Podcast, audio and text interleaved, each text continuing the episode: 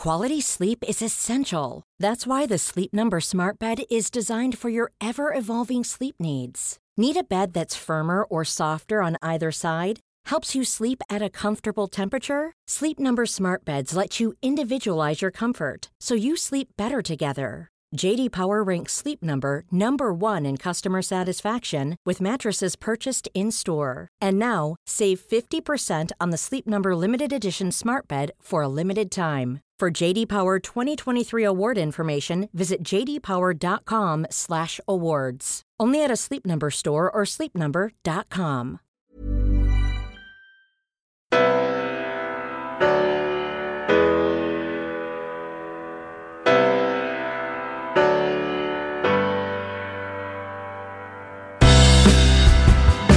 I'm Julia Gillard, and this is a podcast of one's own. I'm offended by the lack of women in positions of leadership and the way those that do make it are treated.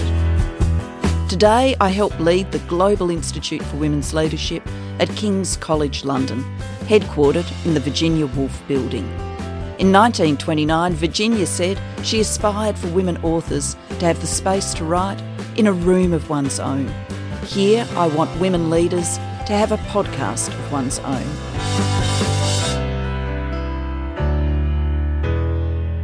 My guest today is Asher Keddie, much awarded and much loved Australian actress. Asher, I'm really looking forward to this conversation. Thank you, me too. Good. Now, you are incredibly recognisable in Australia. When you walk down a city street, I'm sure almost every head turns to have a look and people whisper, oh, that's Asher Keddie. but you've said that you aren't really comfortable with the celebrity aspect of your work. Do you think that's different for women? The spotlight is different for women? What makes you feel less than comfortable about that kind of recognition?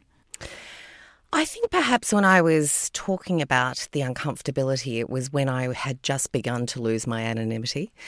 And that was quite a difficult thing. That was, you know, it was an, an, unusual feeling. And, and although I had spent many years dreaming of, of being applauded for work and, and, you know, recognised, and, you know, there's a part of every artist, I think, that wants to be and needs to be recognised and appreciated once it happened, I didn't quite know how to sit in it comfortably. I almost lamented it for a little while, I think. I, I think th- things have evolved now and I have become comfortable with it because it really is just part of life.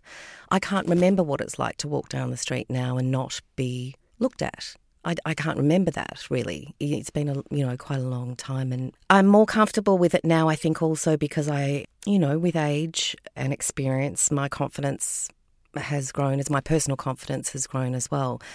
So, you know, for someone that was playing roles and, and afforded the opportunity to play really wonderfully complex roles for many years without the recognition, without the recognition because of a, uh, not being on a commercial show, for example. It was wonderful to have those 10, 15 years without recognition to, well, public recognition, I mean, the way it is, way it is now, to develop a strong sense of confidence and get some experience under my belt and find my voice, which took a really long time, I have to say. I think I was very much a late bloomer in that in that respect.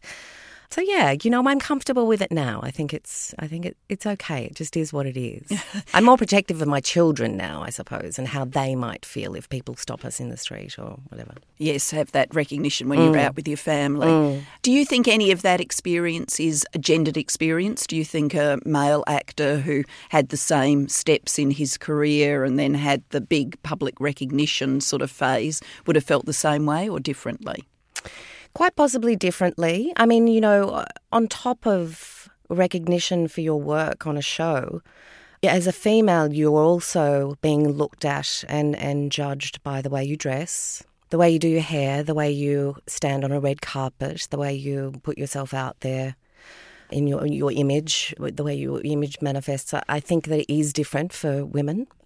And certainly that was an element that I was extremely uncomfortable about. Don't get me wrong, I love fashion. I love dressing up. I love those moments where I do feel quite extroverted, but I, I'm not particularly interested in feeling judged like most people, and for my appearance to be discussed uh, on a level that I find really irritating, I guess. And I think, you know, this is an interesting thing that still happens. Not that long ago, I was made aware of an article that was written by one of those dreadful magazines that are still in cir- circulation. I have in, in publication. I have no idea why. And the title of it was 18 Things You Didn't Know About Asher Keddie. 18. And I thought, oh, not, that's not 10, not interesting. 20, No, 18. 18. and I thought, that's, wow, that's kind of fascinating. Normally I wouldn't bother reading these sort of things. And I thought, You might learn something. I might learn something about myself. 18 things. How extraordinary. Do you know when I opened up to see that it was, these were the kind of things that people didn't know about me, apparently. They were all mostly to do with appearance or to do with men. Things like Has Asher Keddie ever posed naked? Has Asher Keddie been married? Has she been divorced? Has she been pregnant? Is she pregnant? How many children does she have? Why is she a fashion icon? Why that? All these things. I, I was reading it thinking, this is extraordinary. And I looked at the top and it was written by a woman. Mm. And it usually is. Now that really gets me.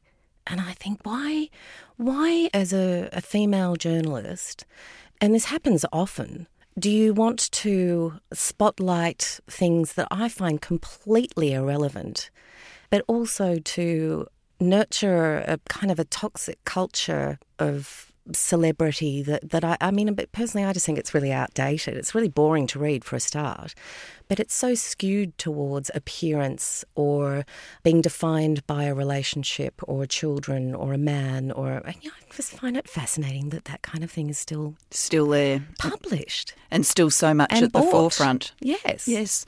I'm going to take you to the words of a philosopher, Susan Sontag, who Yes. said, The great advantage men have is that our culture allows two standards of male beauty the boy and the man.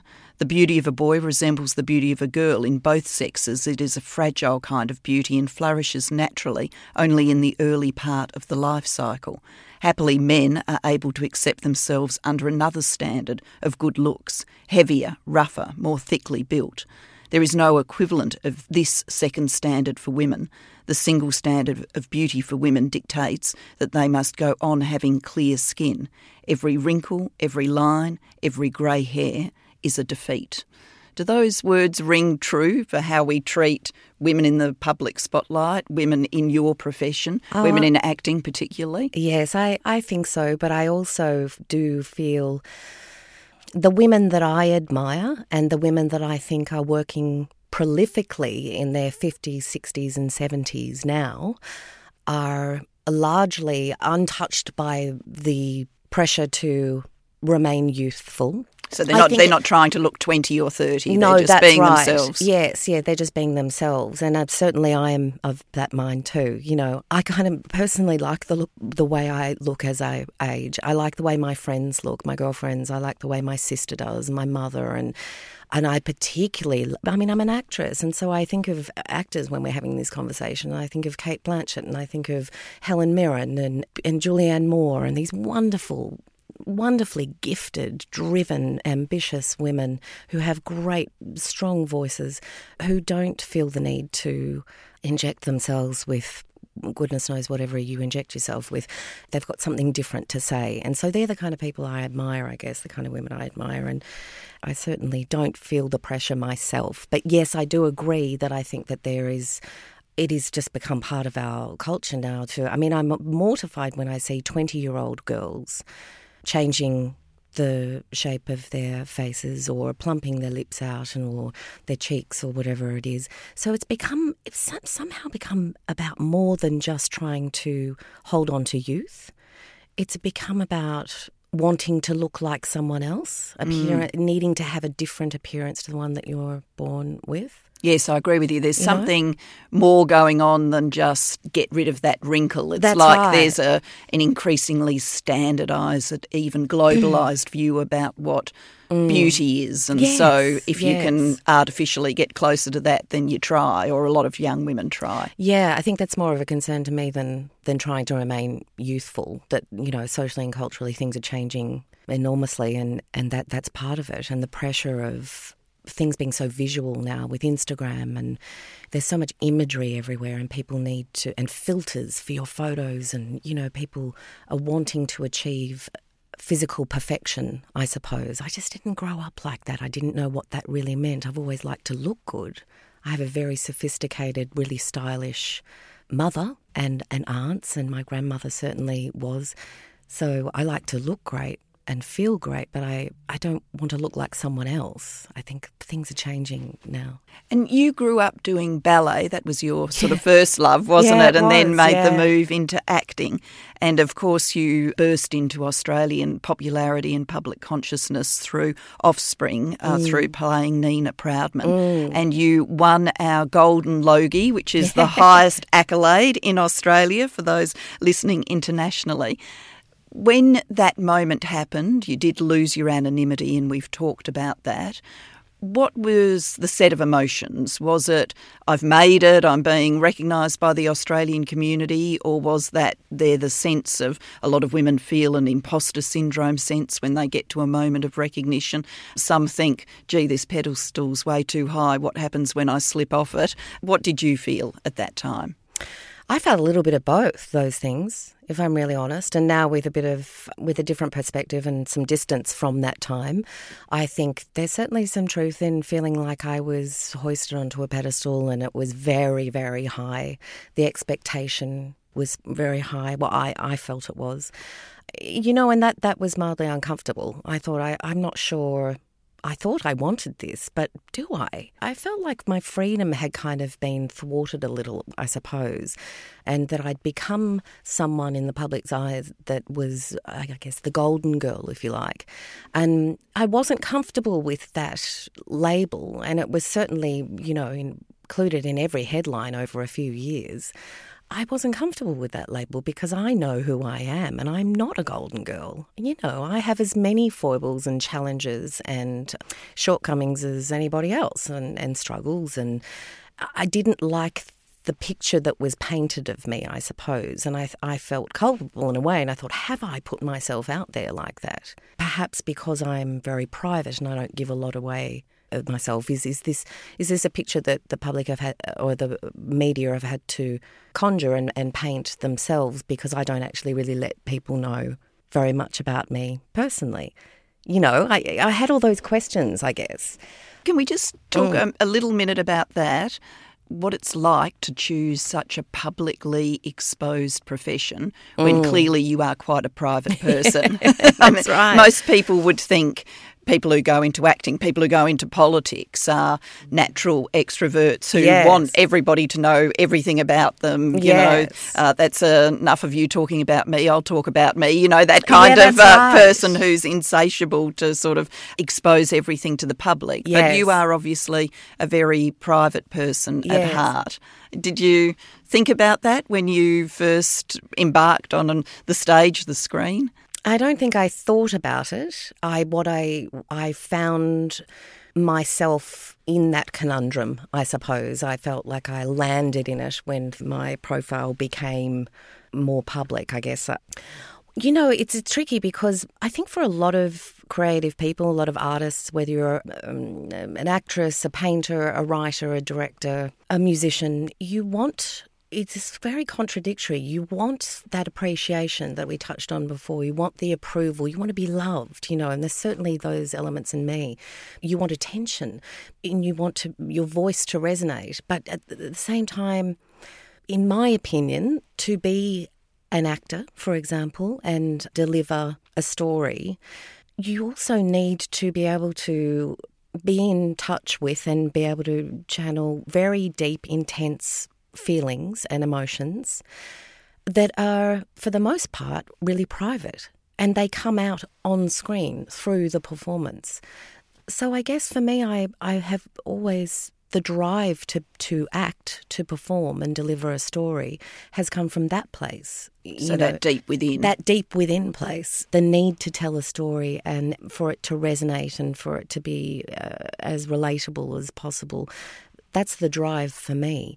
It's not so much the result, it's the process that is what I'm addicted to, I guess, and why I do it. So you didn't set out to be famous, you set out to do this craft, this performance that yes, comes from deep within. Not. You couldn't not. No, I mean, for want of a better way of saying putting it, I just couldn't not. You, I, couldn't imagine a different life. No, I needed to tell stories, and of course that began as a young child you know, just entertaining family and friends and being fairly extroverted, I guess. And then, it, you know, it morphed into a quite a different, intensely private drive through my teenage years and my certainly my 20s as well. And it wasn't really until I was about, well, 27, 28, I think I landed the role in Love My Way, that I was able to acknowledge that, acknowledge myself that I could, I could actually do this. Um, you know, I, I'd been given an extraordinary opportunity, an amazing character, very complex character to play on a groundbreaking series, really. And it wasn't till then, my late 20s, and I thought, oh, I've just had this intensely private journey for so many years, wanting to perform, wanting to have a, a big life and, and elevate myself, but not really knowing how and then grasping that opportunity in my late 20s to, you know, find my voice as an actor and go for it. Absolutely. Mm. And you've also woven that professional and public success with family life, with yeah. being married, with uh, having yeah. a family. When you had your child, you actually took two years off. Yeah, and women are always interested in other women's uh, balance and decision making. How did you yes. think about putting together professional life and family life, particularly given in your world, I presume that if you're off the screen for too long, people start going, Asher, who? Mm. Uh, so mm. there's a real judgment call about how long to take off. Sure. Um, how did you weigh all of that up?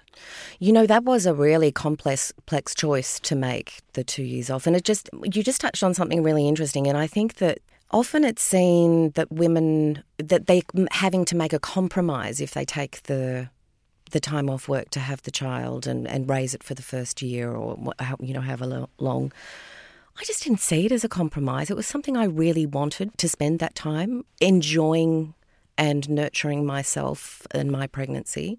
I really wanted that. I, it also coincided with a time where I was really exhausted. Right. I'd worked very, very hard for probably six to seven years at that point on back to back projects as the central female protagonist in the shows that I was making, like playing Ita Buttrose in Paper Giants, and then Nina and Offspring, and so on. So I think it coincided. The pregnancy coincided with a time where I was I really needed to take a break, and I also. This, I mean, it is complex that time, actually. Now I'm thinking about it and, and um, thinking out loud. I also felt like I was saturated. And I thought, oh, God, I, even I can't look at myself on another magazine cover. I was getting really tired of myself. I, I thought, surely it's time to step away for a moment and give everybody a break and give myself a break. And it was such a great choice to make. And it was also wonderful to you know, have a partner like Vincent who encouraged it. I mean, he just for, didn't for a second say, well, actually, question my choice about it. You know, he just said, "Well, you know, this is this is this is absolutely your choice. Whatever you want to do, however much. If you want to have six weeks off and go back, that'll be tough on you, but."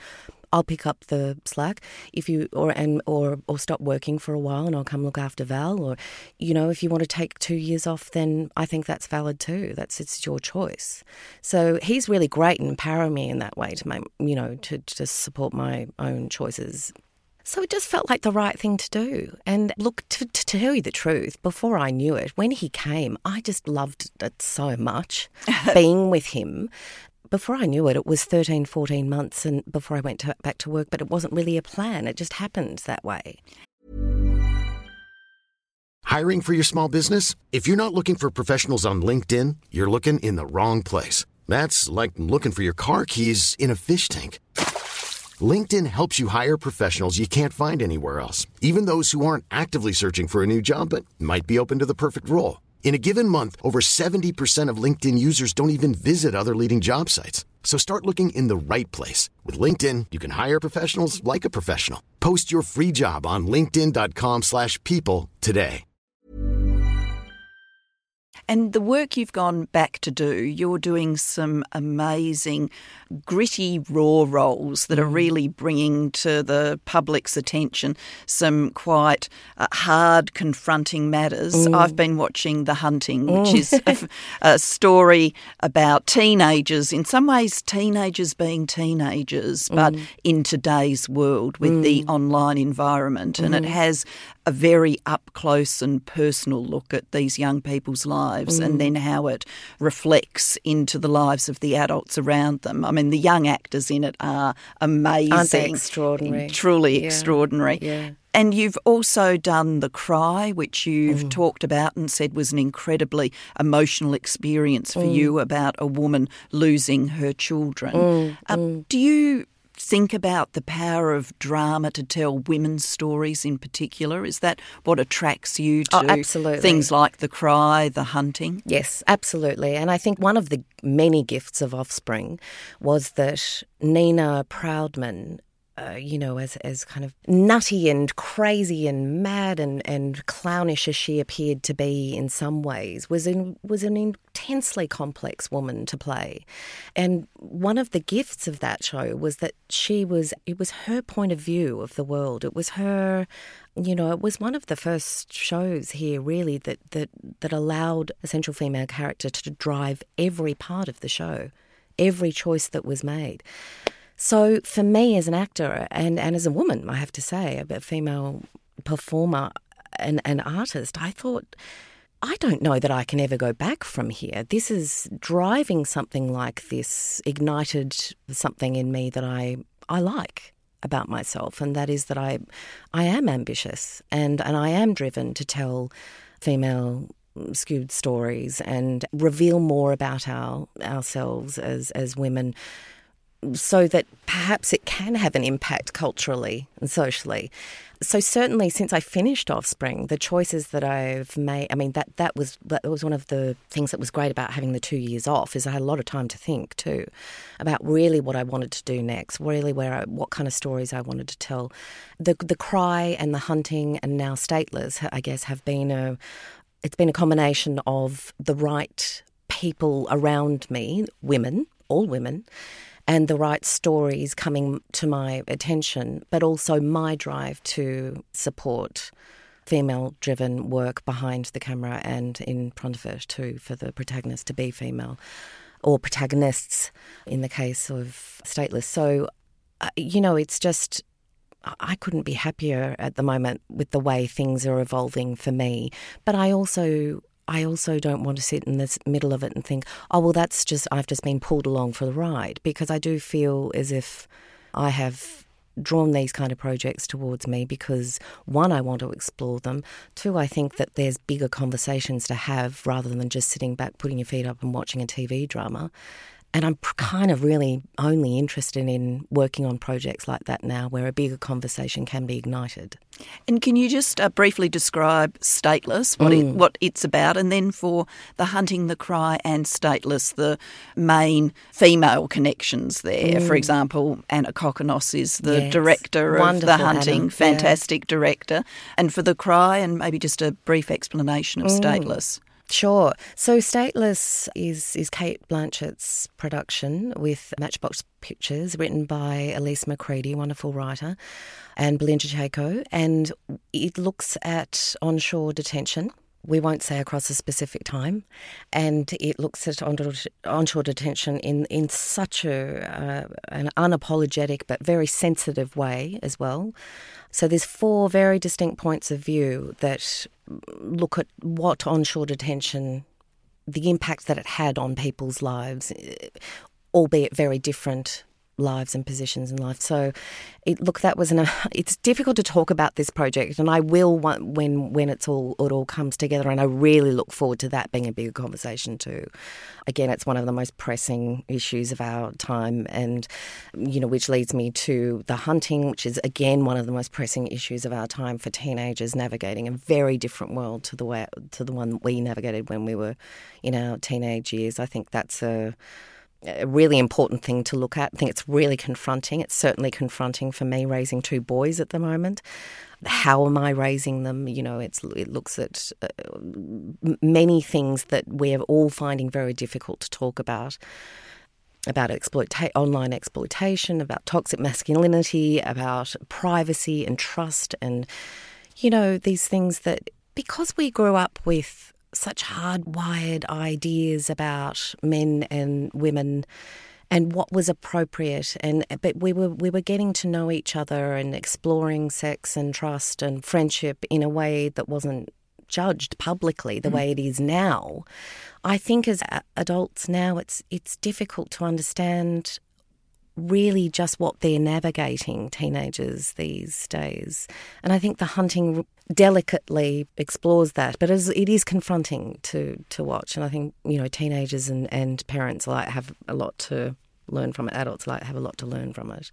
I feel like we're going to have to have a second conversation when we've maybe all, I know, I know. all had the opportunity to watch, to watch. all of the hunting and yes, Stateless yes. has been you released. Female-driven projects as well. yeah, which is fantastic. Bonnie Elliott, an amazing cinematographer, arguably uh, you know, the most in, de- in demand cinematographer in, in our country at the moment, shot The Hunting as well as Stateless.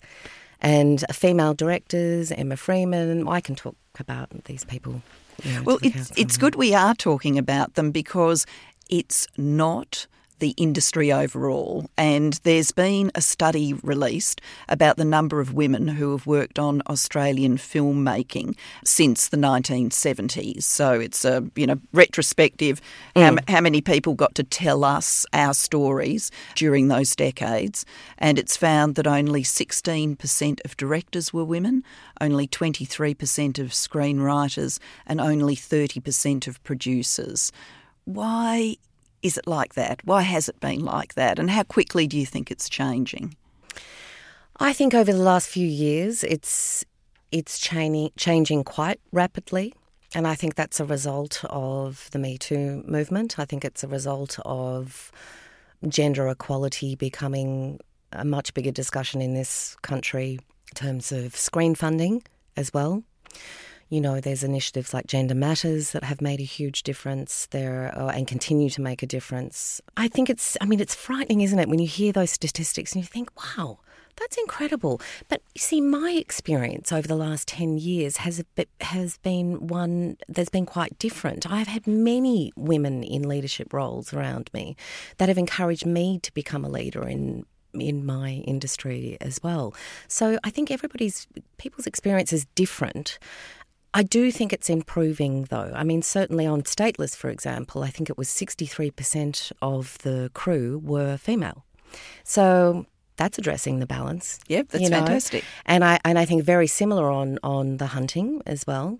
So people are making are very conscious of making an effort now. Also, like for example, Screen Australia, in when they're funding projects, they're re, they're requiring for fifty percent to be uh, of the crew and the creatives to be female, which is very, very helpful. And, and so I feel positive about the and hopeful about those kind of initiatives that they're going to stick and that we're going to encourage more women to participate. I also think, though, that it's perhaps these statistics that you've just read to me.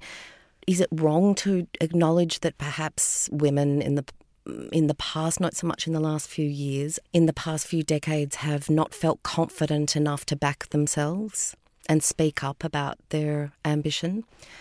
You know, there's been times in my life I think where I've I've not felt enough confidence to back myself and say, well, actually, I've got some stories to tell and I've got some ideas and I'd like to be a producer. Will someone teach me? Will someone help me? There were times when I didn't have the confidence to do that, or I may have been crushed ever so slightly by someone's comment about that. And being a sensitive individual, you know, in a creative industry, I've I've made it a mountain as opposed to the molehill that it may have been. Do you know what I mean? And then I have lost confidence. So I think women's confidence is growing, certainly in my industry, and we're feeling um, we're feeling pretty strong at the moment. And do you think the Me Too wave was part of unlocking that? What What did you I think, think when so. Me Too first started? Did you look at that and say that's the industry I recognise, that's the way it's worked, or did it jar you in some ways? It jarred me in some ways. My personal experience hasn't been one of harassment, I guess, over the years. Certainly, I've experienced misogyny without going into specifics because you know of course there there again is a dilemma for women I think speaking out about certain instances. If I were to do that I would be facing lawsuits and my family would be in emotional danger and my you know yeah it's very difficult to talk about these things. However I can acknowledge and, and, and admit that certainly I've experienced misogyny and I have been under I have felt very undermined at times but yes, I think the Me Too movement, when that, because it was just such a, it enabled an outpouring, I guess, for women to tell their stories. And I think that's completely valid and, and must be supported. I think it allowed, again, what I'm interested in, a bigger conversation about issues of our time that are that are are really important to, to discuss. I think we're getting braver about discussing difficult things, uh, certainly that involve gender equality. Yeah, I think Me Too has been an important part of that Yeah. bravery. Yeah. On misogyny in the industry, and I understand you don't want to name names, No. but what form has that taken? Has it been about straight denial of opportunity? Has it been about aggressive personal treatment? Has Mm. it been sometimes these things can be masked in a almost bitter form of politeness rather than right. being straight in your face. So how would you Yes. summarise what it's been like? I would say the latter is probably true in my case, and certainly something I'm starting to understand now is that misogyny or narcissism or anything like that that I've experienced has has come in a covert form. It's it's been much more covert than aggressive and outward, which has been possibly more painful and difficult to uh, well rather confusing and difficult to understand A- and to point out. and to point out because this is the problem. If it's covert and it's cloaked in a polite way, it's so undermining that it becomes it's abusive. Whenever it's been happening to me, I've not known what's going on, and I think that that's that may have personally to do with the way I was raised. I just didn't grow up thinking there was ever boundaries with gender that I should be aware of. My mother was was a great feminist and, and still is and she allowed me to do and believe what I wanted. She gave she gave me good strong boundaries and it was important to her that I maintain dignity and that I was respectful to other people and to myself and uh, you know but I I also felt enormous freedom to do what I wanted to do. I never I never felt con- constricted. So I think I almost feel like there was a naivety involved as I grew up and, and hit my twenties and certainly my thirties when I when I started to gain some recognition for my own work. And then my ambitions started to grow, and I thought, oh, I might quite quite like to reach out and diversify and, and explore different creative paths. I didn't know at the time that actually I was being subtly undermined by certain people, or that I was being manipulated to think that perhaps I should just stick to what I know. Mm. Be a good girl. And I'm be a good, be a good girl. Don't make too much of a ruckus, you know. And at the time, I felt quite. I lost some confidence around that, and I and I thought perhaps that's what I should do. I certainly don't think that now. I've learned from that, I guess, that as covert as it was, and whatever agenda was there for anyone doing that to me, I'm really kind of really disinterested in it. It doesn't touch the sides with me anymore. I just, you know, I've kind of come. I almost feel like I've come full circle as a 45 year old woman back to that that little girl that my mother was raising, letting me run down the street in her exquisite, long trained wedding dress because I felt like it and I wanted to express myself. I almost feel like I've come full circle to that little girl who believed that anything was really possible and that, that I didn't have to ask permission to to do things, you know, or make choices. That's a beautiful image. I love it. I love it. Now, we have a series of uh, standard questions for the mm. end of each podcast. We always try and find a fun fact, but in reality, most of the facts we find are unfun. Unfun. Uh, and this is an unfun fact. Of the top 100 grossing films of 2018, women represented 4% of directors, 15% of writers, 3% of cinematographers, 18% of producers, 18% of executive producers, and 14% of editors. When are we going to hit it so that that's 50% right down that column? Wow, that is um, that's dismal, isn't it? That's very that's unfun. That's that unfun. that's unfun. Look, I I'm going to I'm going to speak positively to this because I think it's important to recognise, certainly around me, there are trailblazers. They are coming. I want to be a part of that push where we reach 50%. I think we're getting there. I really do. And I think women's confidence is growing enormously in my industry. Good. If you got that gold logie at home and rubbed it and a magic genie came out and made you boss of the world for a day, boss of the world, what would you change for women? Oh wow! I it, you know I find this is a really difficult thing to think about. I can't name one thing. I don't think it's more a, a sense or it's more a sense of something. I think I would and I can only speak to my own uh, experience, my own emotions, I guess. I, I, if I could change anything, I would change the level of confidence that women feel about themselves from day dot, from uh, being, being little girls. And I hope that things are changing for, for little girls now, so they don't have so much to push against the way you and I have. Yes, and that they hold that confidence. And that they hold that confidence. Yeah, yeah, as they grow. Now, Virginia Woolf says, I will not be famous, great.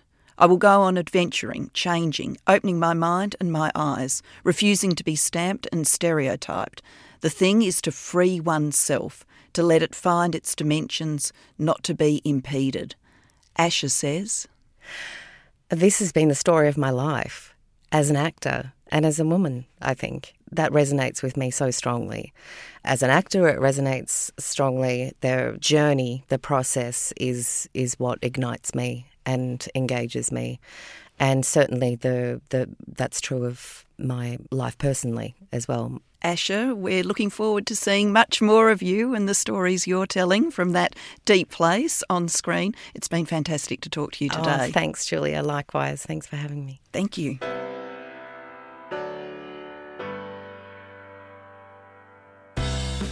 You've been listening to a podcast of one's own with Julia Gillard from the Global Institute for Women's Leadership at King's College London. For more information on our work and to sign up to our updates, visit the Global Institute for Women's Leadership website. This podcast has been produced by Lizzie Ellen and James Miller with King's Online and additional editing by Nick Hilton. If you've liked what you've been listening to, please rate and review us with your preferred podcast provider We'll come back next time for another episode of A Podcast of One's Own with Julia Gillard.